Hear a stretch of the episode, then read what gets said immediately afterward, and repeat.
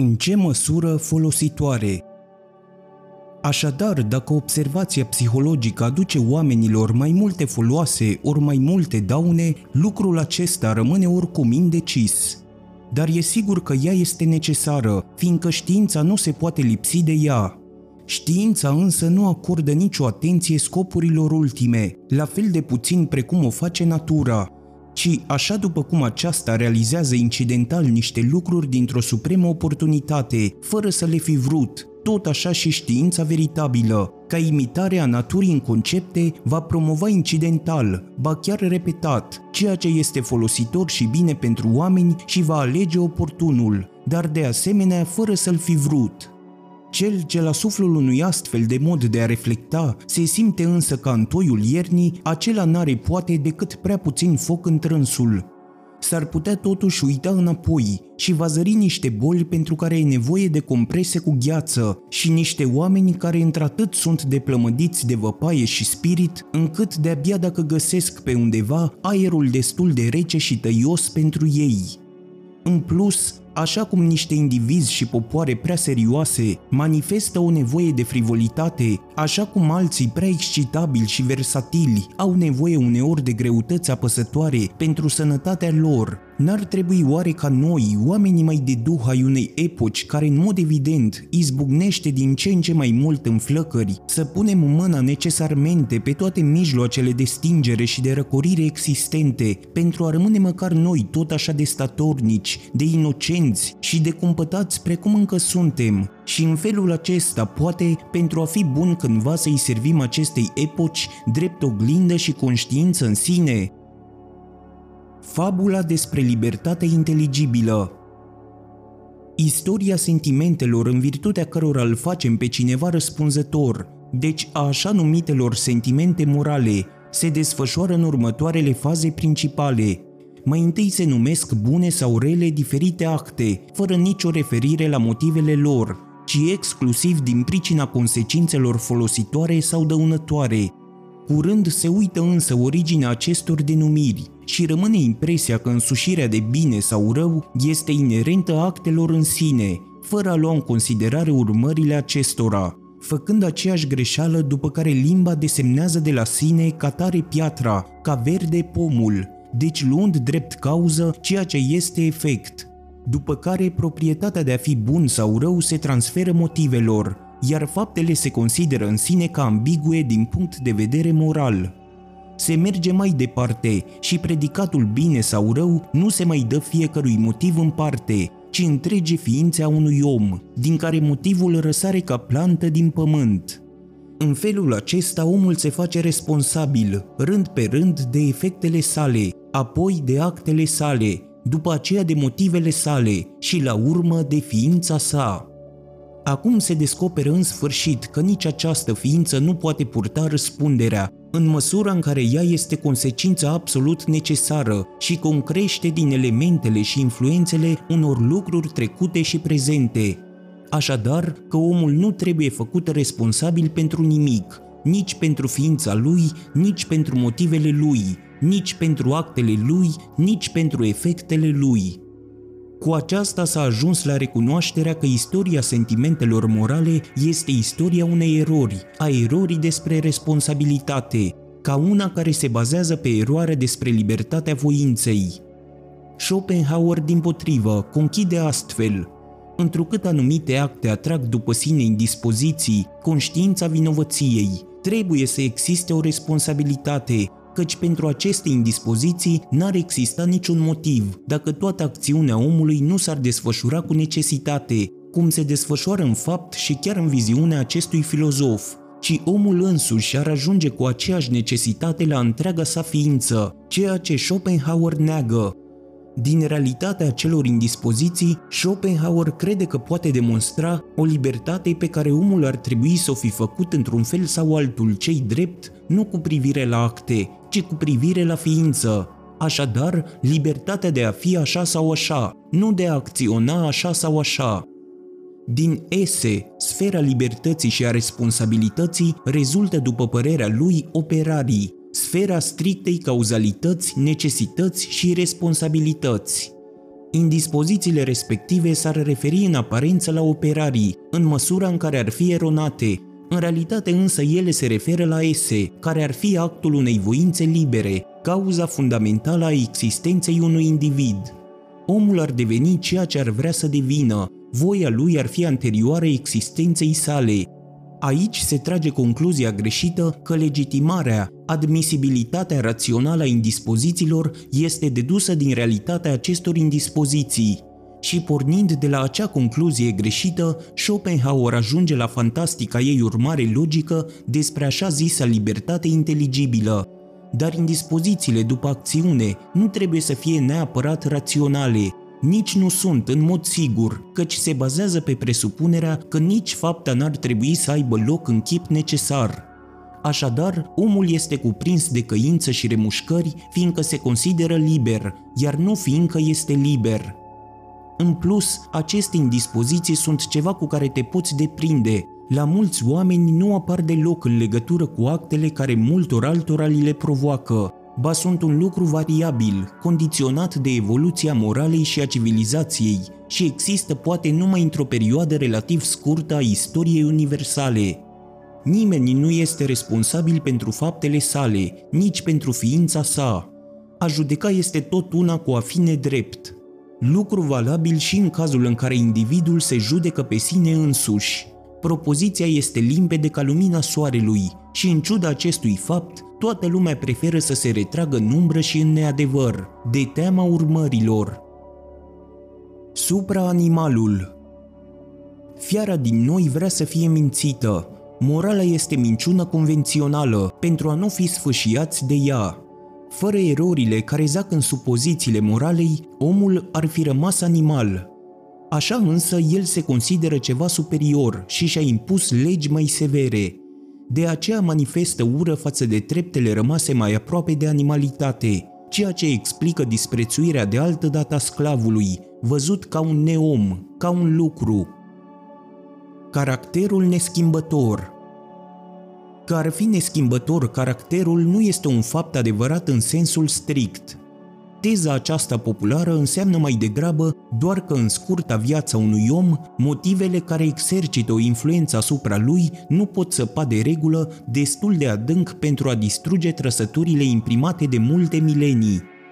Dacă însă ne-am imagina un om de 80.000 de ani, am întâlnit la el chiar un caracter absolut schimbător, încât s-ar dezvolta din el, unul după altul, o sumedenie de indivizi diferiți.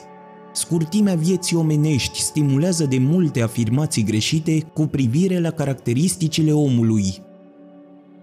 Ordinea valorilor și morala Odată acceptată ierarhia valorilor după care un egoism inferior, superior sau suprem vrea ori una, ori alta, decide asupra faptului de a fi moral sau de a fi imoral.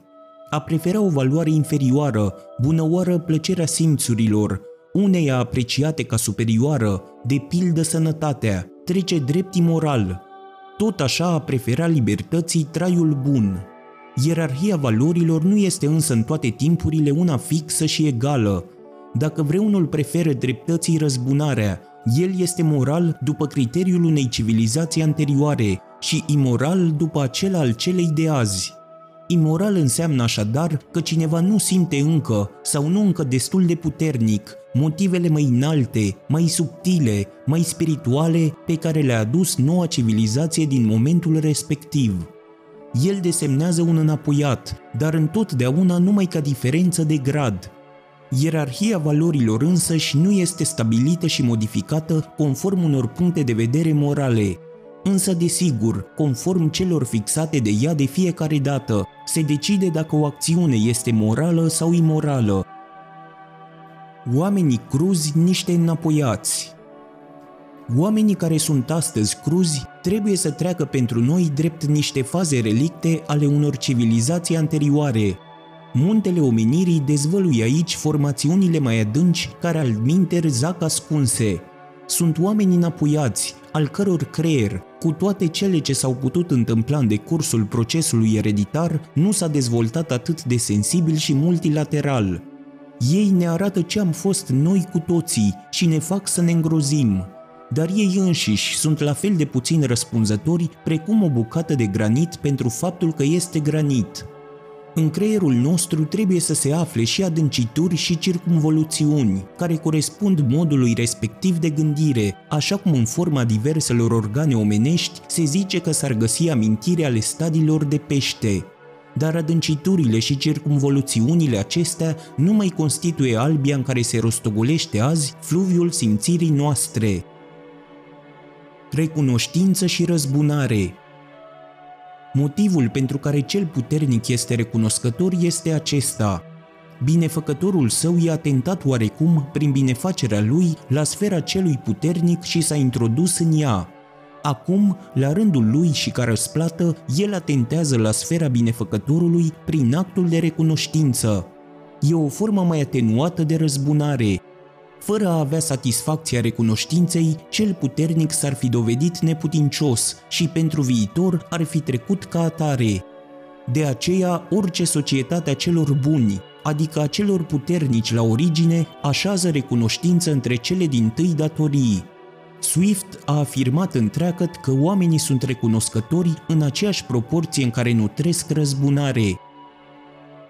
Dubla preistoria binelui și a răului Noțiunea de bine și de rău are o dublă preistorie, anume odată în sufletul neamurilor și al castelor dominante. Cel ce are puterea de a răsplăti binele cu bine, răul cu rău și chiar practică de adevărat răsplătirea, deci este recunoscător și răzbunător, acela este numit bun.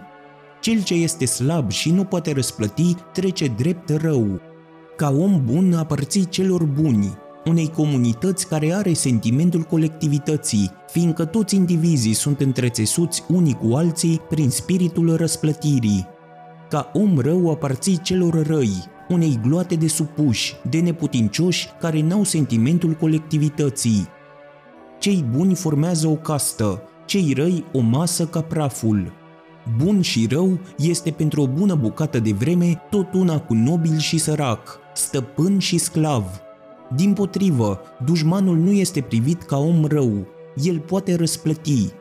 Troianul și grecul la Homer sunt amândoi buni. Nu cel ce ne pricinuiește daune, ci acela care este vrednic de dispreț trece drept rău. În comunitatea celor buni, binele se moștenește. Este cu neputință să răsară un om rău din pământ așa de bun. Dacă totuși vreunul dintre cei buni face un lucru nevrednic de cei buni, se recurge la subterfugii. De exemplu, se aruncă vina pe vreun zeu, spunând, l-a pedepsit pe cel bun cu orbirea și nebunia. Apoi, în sufletul celor oprimați, a celor lipsiți de putere, Aici, orice alt om trece drept ostil, brutal, exploatator, crud, viclean, fie el nobil sau sărac. Rău este cuvântul care caracterizează omul, ba chiar orice viețuitoare pe care o presupui, cum ar fi, de exemplu, un zeu. Omenesc, divin, au aceeași valoare cu diabolic, rău. Semnele de bunătate, de ajutorare, de milă sunt receptate cu teamă ca perfidie, ca preludiu al unui deznodământ cumplit, ca amețire și înșelăciune, pe scurt, ca răutate rafinată, cu un asemenea mod de gândire a individului, greu poate lua naștere o comunitate, cel mult forma cea mai primitivă a acesteia. Așa încât peste tot unde domnește această concepție despre bine și rău, declinul indivizilor, al neamurilor și al raselor lor este aproape. Moralitatea noastră de azi e crescută pe solul neamurilor și al castelor stăpânitoare. Compătimirea mai puternică decât pătimirea, Există cazuri în care compătimirea este mai puternică decât pătimirea propriu-zisă.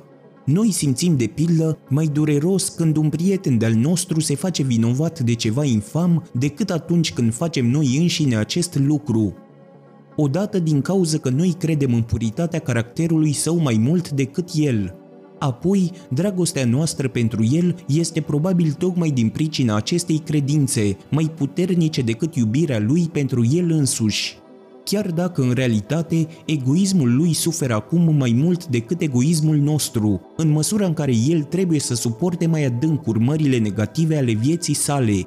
atunci ceea ce este non-egoist în noi, cuvântul acesta nu trebuie înțeles niciodată în mod strict, ci doar ca o facilitate de exprimare. Este afectat de vinovăția lui mai puternic decât ceea ce este non-egoist în el. Ipohondric Există oameni care din compasiune și grijă pentru o altă persoană ajung ipohondrii. Felul de compătimire care se naște în modul acesta nu e altceva decât o boală. Astfel, există și o ipohondrie creștină, care îi cuprinde pe acei oameni singuratici, cu trăiri religioase, care își reprezintă mereu suferința și moartea lui Hristos. Economia bunătății Bunătatea și iubirea, ca cele mai tămăduitoare ierburi și forțe în relațiile dintre oameni, sunt niște descoperiri atât de prețioase încât ușor ți-ai putea dori să procedezi cât se poate de economicos în întrebuințarea acestor balsamuri. Dar lucrul acesta este imposibil. Economia bunătății este visul celor mai îndrăzneți utopiști.